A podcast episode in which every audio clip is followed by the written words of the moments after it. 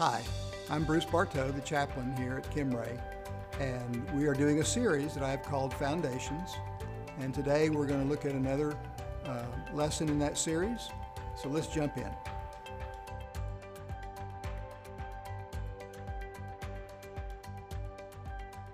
Okay, our lesson this week is going to focus on keeping the main thing the main thing. Our lessons in the past have already covered about God's plan and how He's making us in His image, and getting to know God and what kind of person He is. His character tells us what we're becoming because He's conforming us to His image, even now through Christ. But also we walk by faith. We don't trust someone that we don't know. So getting to know God is very important. It's really a paramount issue in our growth as a child of God, because maturity is the goal. He's bringing us, the Bible says, to the fullness of the stature that belongs to Christ. Well, that's going to take a while. We won't get there overnight. And one of the problems we deal with is a sin problem, doing those things that are not consistent with the nature and the character of God. And we develop that in this world being independent from God, because we are actually created to be dependent beings, dependent upon God. There was a period of history from the Garden of Eden until Noah, when we looked at how God left man to himself, not so he could find out what we would do, but so that we would know. And it says all the intent of man's thoughts were only evil continually before the flood came. And so we needed to realize that our best efforts were always down and not what God intended for us. And later, He introduced the law into man's experience. Again, the law was there like a bright light to show us the reality of our condition before God when we try to do things on our own. You know, at one point, even after the law was given, when they had entered the promised land, it said that every man did what was right in his own eyes. Well, if I was perfectly conformed to the image of Christ and always thought like He did, that'd probably be okay, but I don't. And neither do you. So this idea of learning to think and choose the way He does is really important. You know, we're to take our thoughts captive and walk with Him by faith, trusting that His way and His reasoning is the best. And that was the next chapter. It's all about faith and what does that look like. Then after that, we talked about the Scriptures and how the types and the allegories and the shadows and the parables and all that kind of stuff, even in the Old Testament, signify a lot of New Testament reality, like the lambs that were sacrificed signified the death of Christ on the cross and so forth.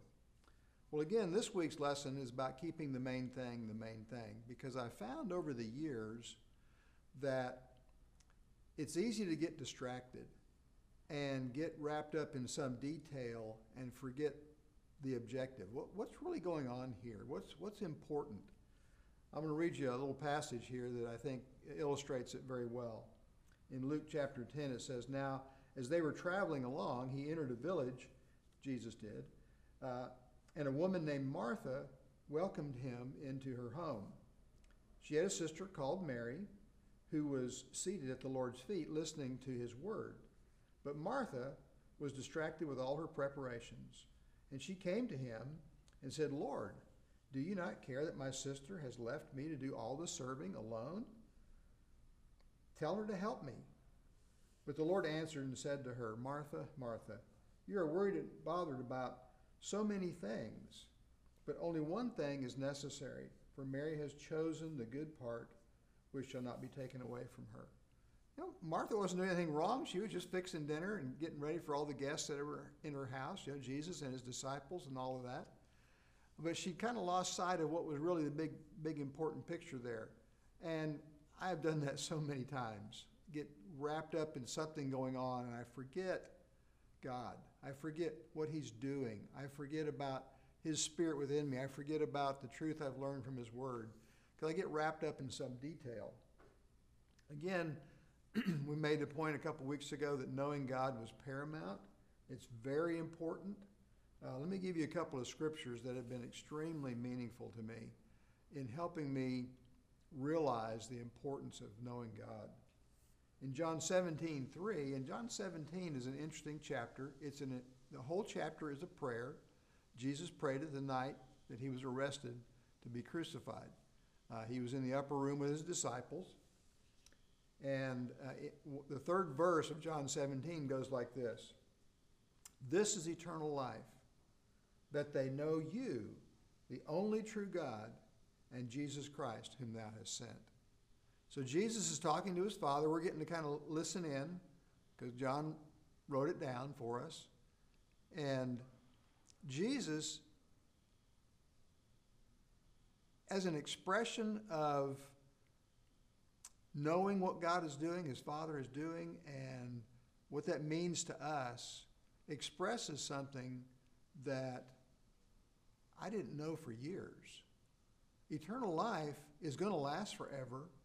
Yeah, it's going to be in heaven, but what eternal life is a relationship.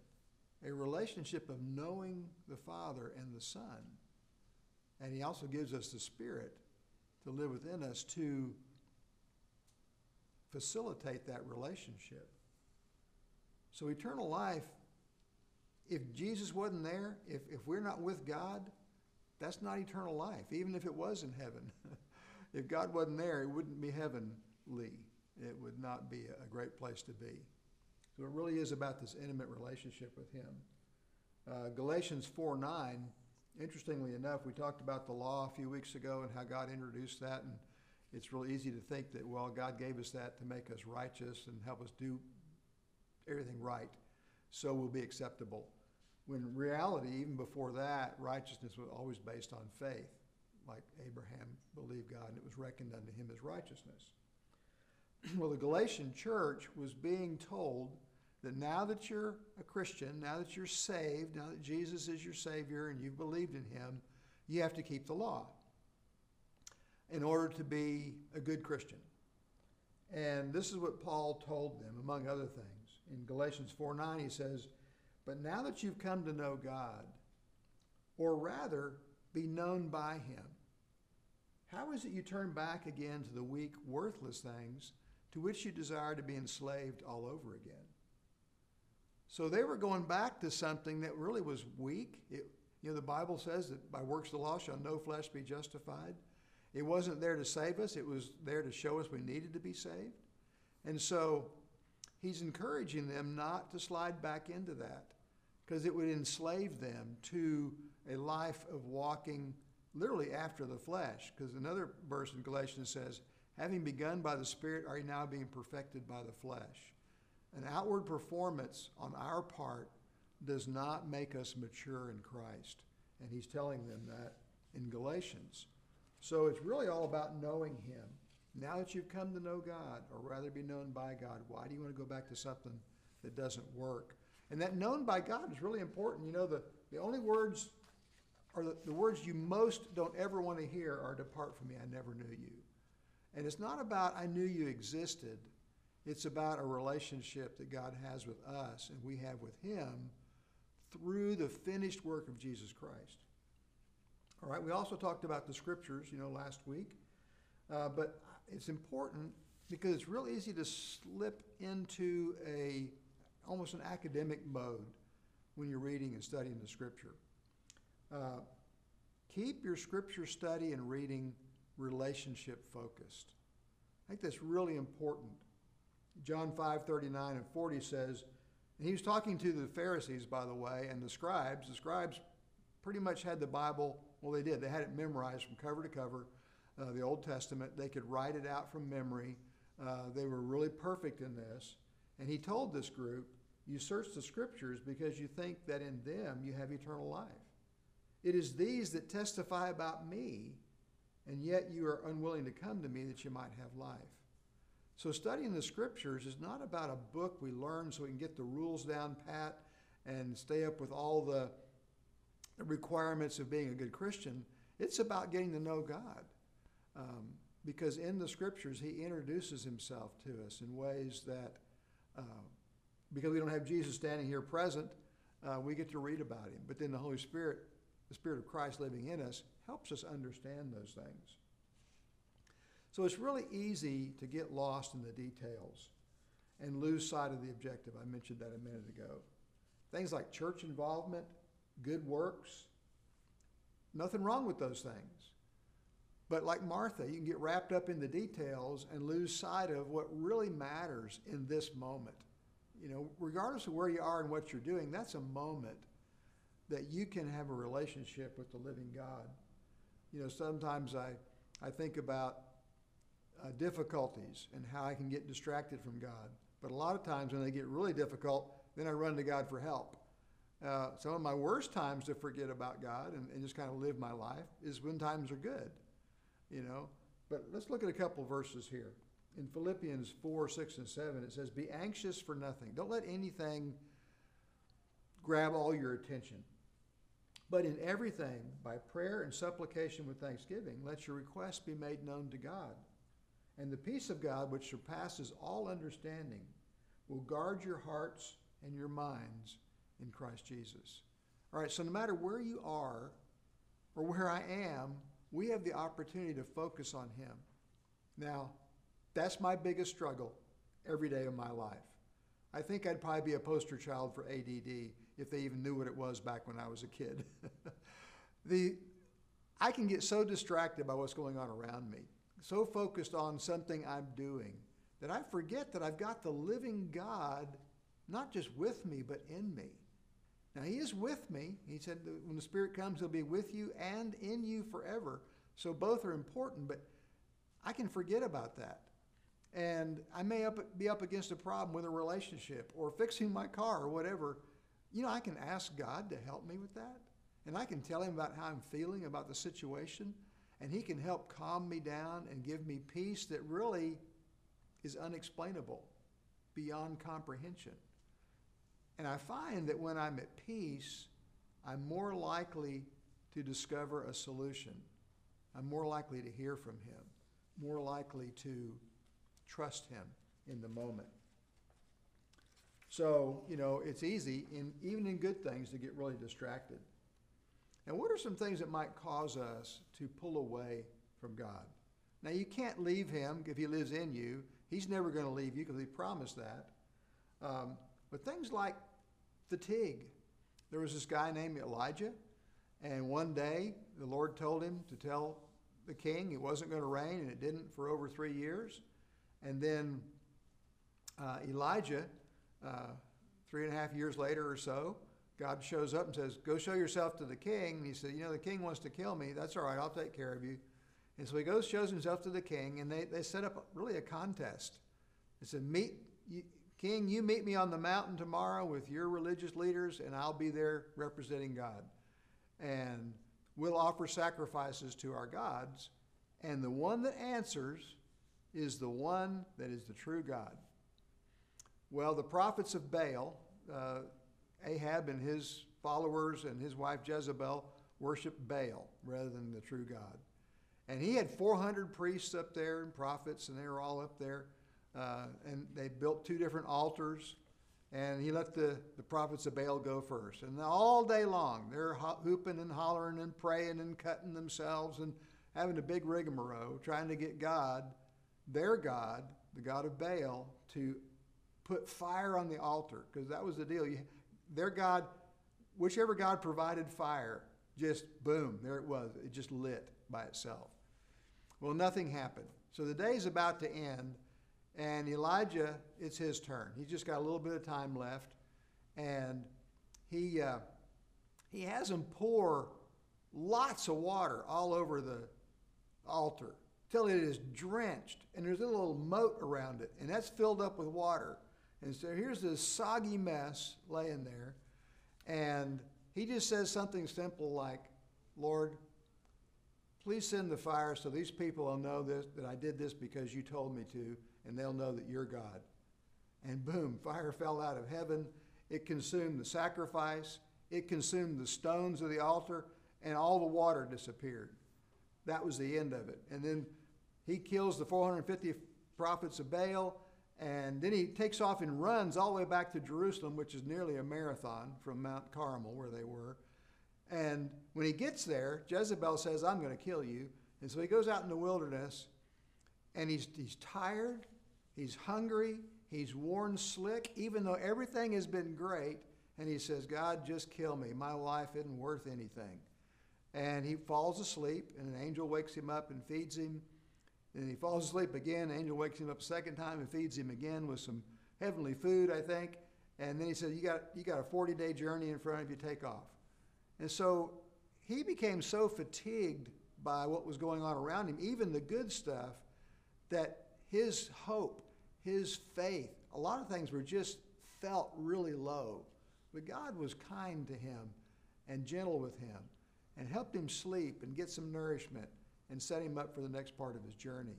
So fatigue, and there's an old acronym, HALT. Hungry, angry, lonely, tired. If you're hungry, angry, lonely, or tired, or all four of them, sometimes our mental and emotional state isn't really reflecting our faith. And that can cause us to kind of pull back from God a little bit. External pressures can be another one. In 2 Corinthians 1:8-9 it says, and Paul is writing, he says, for we do not want you to be unaware, brethren, of our affliction which came to us in Asia, that we were burdened excessively beyond our strength, so that we despaired even of life. Indeed, we had the sentence of death within ourselves, so that we would not trust in ourselves, but in God who raises the dead. Now here's Paul. He's traveling around the world. He's writing the Bible. He's starting churches, and he is so overwrought with the difficulties he was in. He was despairing of life. Was he suicidal? Did he think he was going to die? Something about that was going on. But he found out that the solution was not trusting in himself. He had a good self. He was a believer, had the child of God, and had the Spirit of God living in him. But he was here to trust God. God gave us a new self, so we would not trust in ourselves, but so we would trust him. Just like when Jesus prayed, not my will, but your will be done. And so his faith grew in the person he could trust, because he said, our faith was in God who raises the dead, was the next verse. Another thing that can cause us to kind of pull back from God, other than fatigue and external pressures, would be sinful behavior. We all do things from time to time that are not consistent with the character of God in us. And God doesn't leave us, but we have a tendency to kind of hide. But the psalmist said, where can I flee from your spirit, Lord?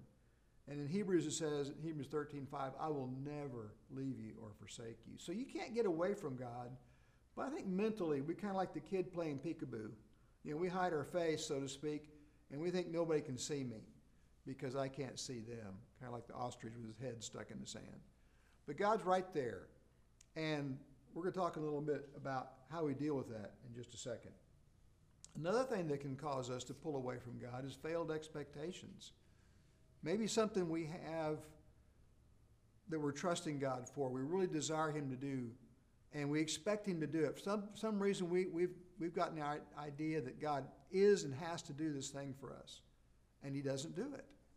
And sometimes that causes us to become disillusioned and pull away from God and think, well, maybe I'm just not good enough for him, or maybe he doesn't really love me, or whatever. And emotionally, we isolate ourselves from God. But you can't get away from him. He lives inside if you're his child. So there's this guy in the Bible named Naaman, and he was a leper. And he came to the prophet Elisha to be healed of his leprosy.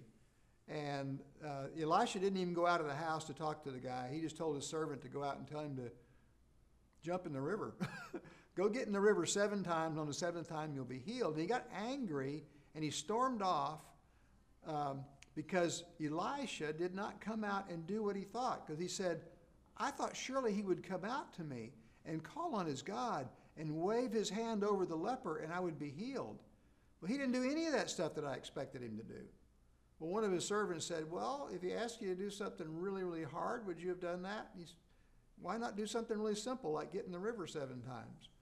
So he stopped, and he got in the Jordan River, because he said, the rivers we have in my country are a lot better than, he wasn't even an Israelite. He said, our rivers are better than the Jordan, that old muddy thing. So he gets in there, on the 7th time he comes up, and the leprosy is healed. So sometimes our expectations on God are different than his plans, and his ways are always right. I have a lot of good ideas that he's bypassed because his ideas are actually better than mine. And so that's part of that learning to trust him no matter what he chooses to do. So what are some actions that can help us regain and remain engaged with God, our Father? Well, one is a thoughtful use of time. I can get distracted and go off on a tangent with my time and effort and energy and my thoughts especially, and not really be using that with a good focus.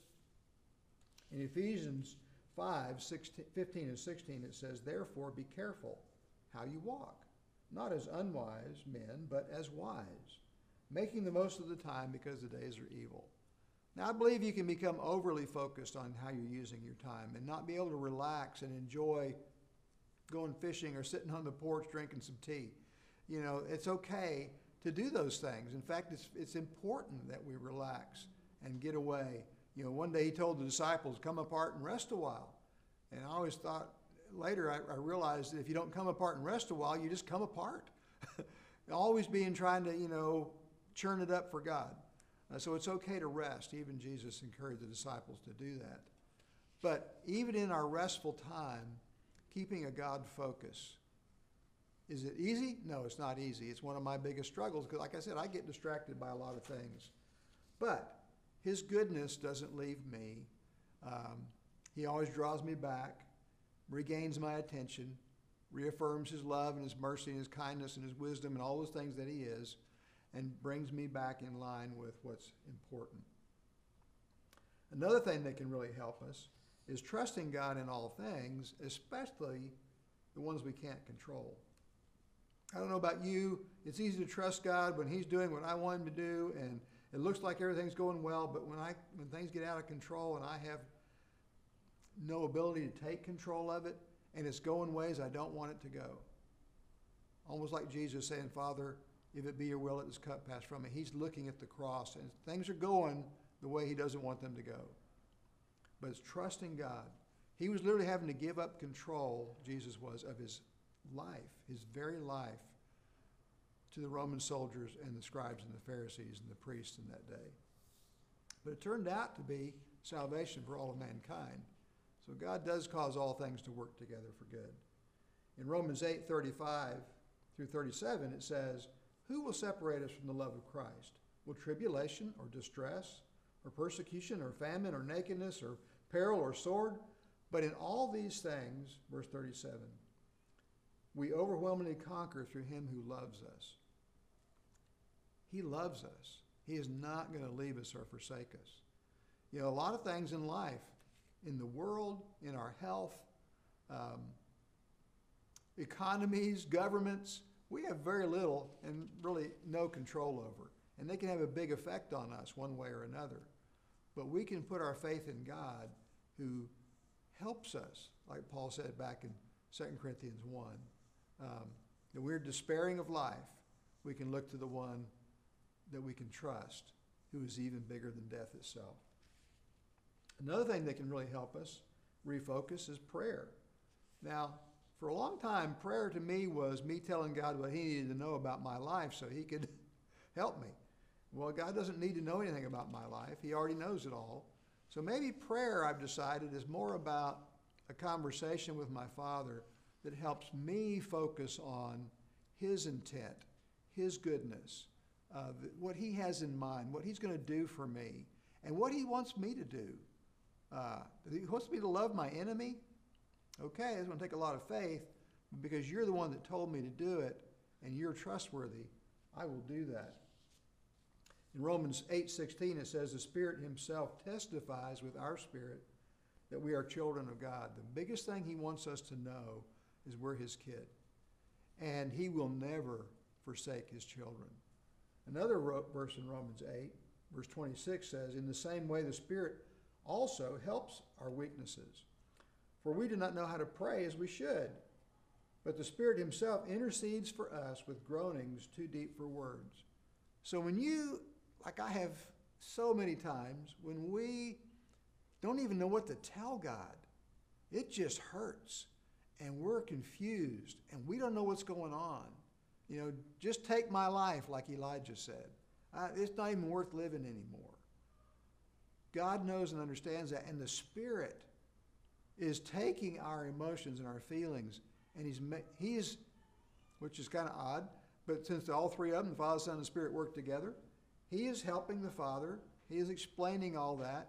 But He's saying it in the way that needs to be said, even when we don't know how to say it. And so prayer is that intimate time with God when we just pour our hearts out before Him and realize that He's not getting new information, but is helping us unburden our heart and also allowing His Spirit to testify to us. You're my child. I love you. That path you're choosing is destructive for you. Let me show you one that you may not like the look of it, but it's actually going to be healthy for you. And He helps us in those times. So at that time, the important thing, as at all times, is that we move towards the Father. Hebrews 4:15 and 16 says, "For we do not have a high priest who cannot sympathize with our weaknesses, but one who has been tempted in all things as we are, yet without sin. Therefore, let us draw near with confidence to the throne of grace, so that we may receive mercy and find grace and help to help in time of need." So whether it's a sin problem, a distraction problem, an external pressure problem, whatever it is, it could be an internal pressure problem. We didn't really talk about that today. We will sometime in the future. That I'm emotionally kind of distracted and pulled away and seeing myself all alone. That's the time that I need to boldly approach His throne, because Jesus opened the door. He completely eliminated every barrier. Even things I do tomorrow are not creating new barriers, because God took the sacrifice of Christ to eliminate all the barriers, all the sin, all the distance, and He brought us near by the blood of Christ. So, here's the last word of encouragement for today. Let God be God and people be people.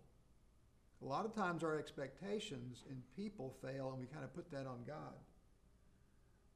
In Isaiah 45:22, it says, "Turn to me and be saved, all the ends of the earth, for I am God and there is no other."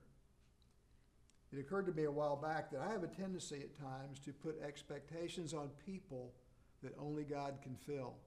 I've done it to my wife, to my children, to my friends, to pastors, co-workers, it doesn't matter. At some point in life, it's easy, sometimes on a daily basis, to look at someone and expect something out of that human being that only God can provide. Now, sometimes God provides what He gives us through human beings. But if there's no one present, or those who are present just aren't being willing at that moment to let Christ live through them, that doesn't mean I can't receive what God wants me to have at that moment. They may be failing my expectations, but He never will. So here's a couple of quotes I'd like to leave you with. If we expect people to do what only God can do, they will fail.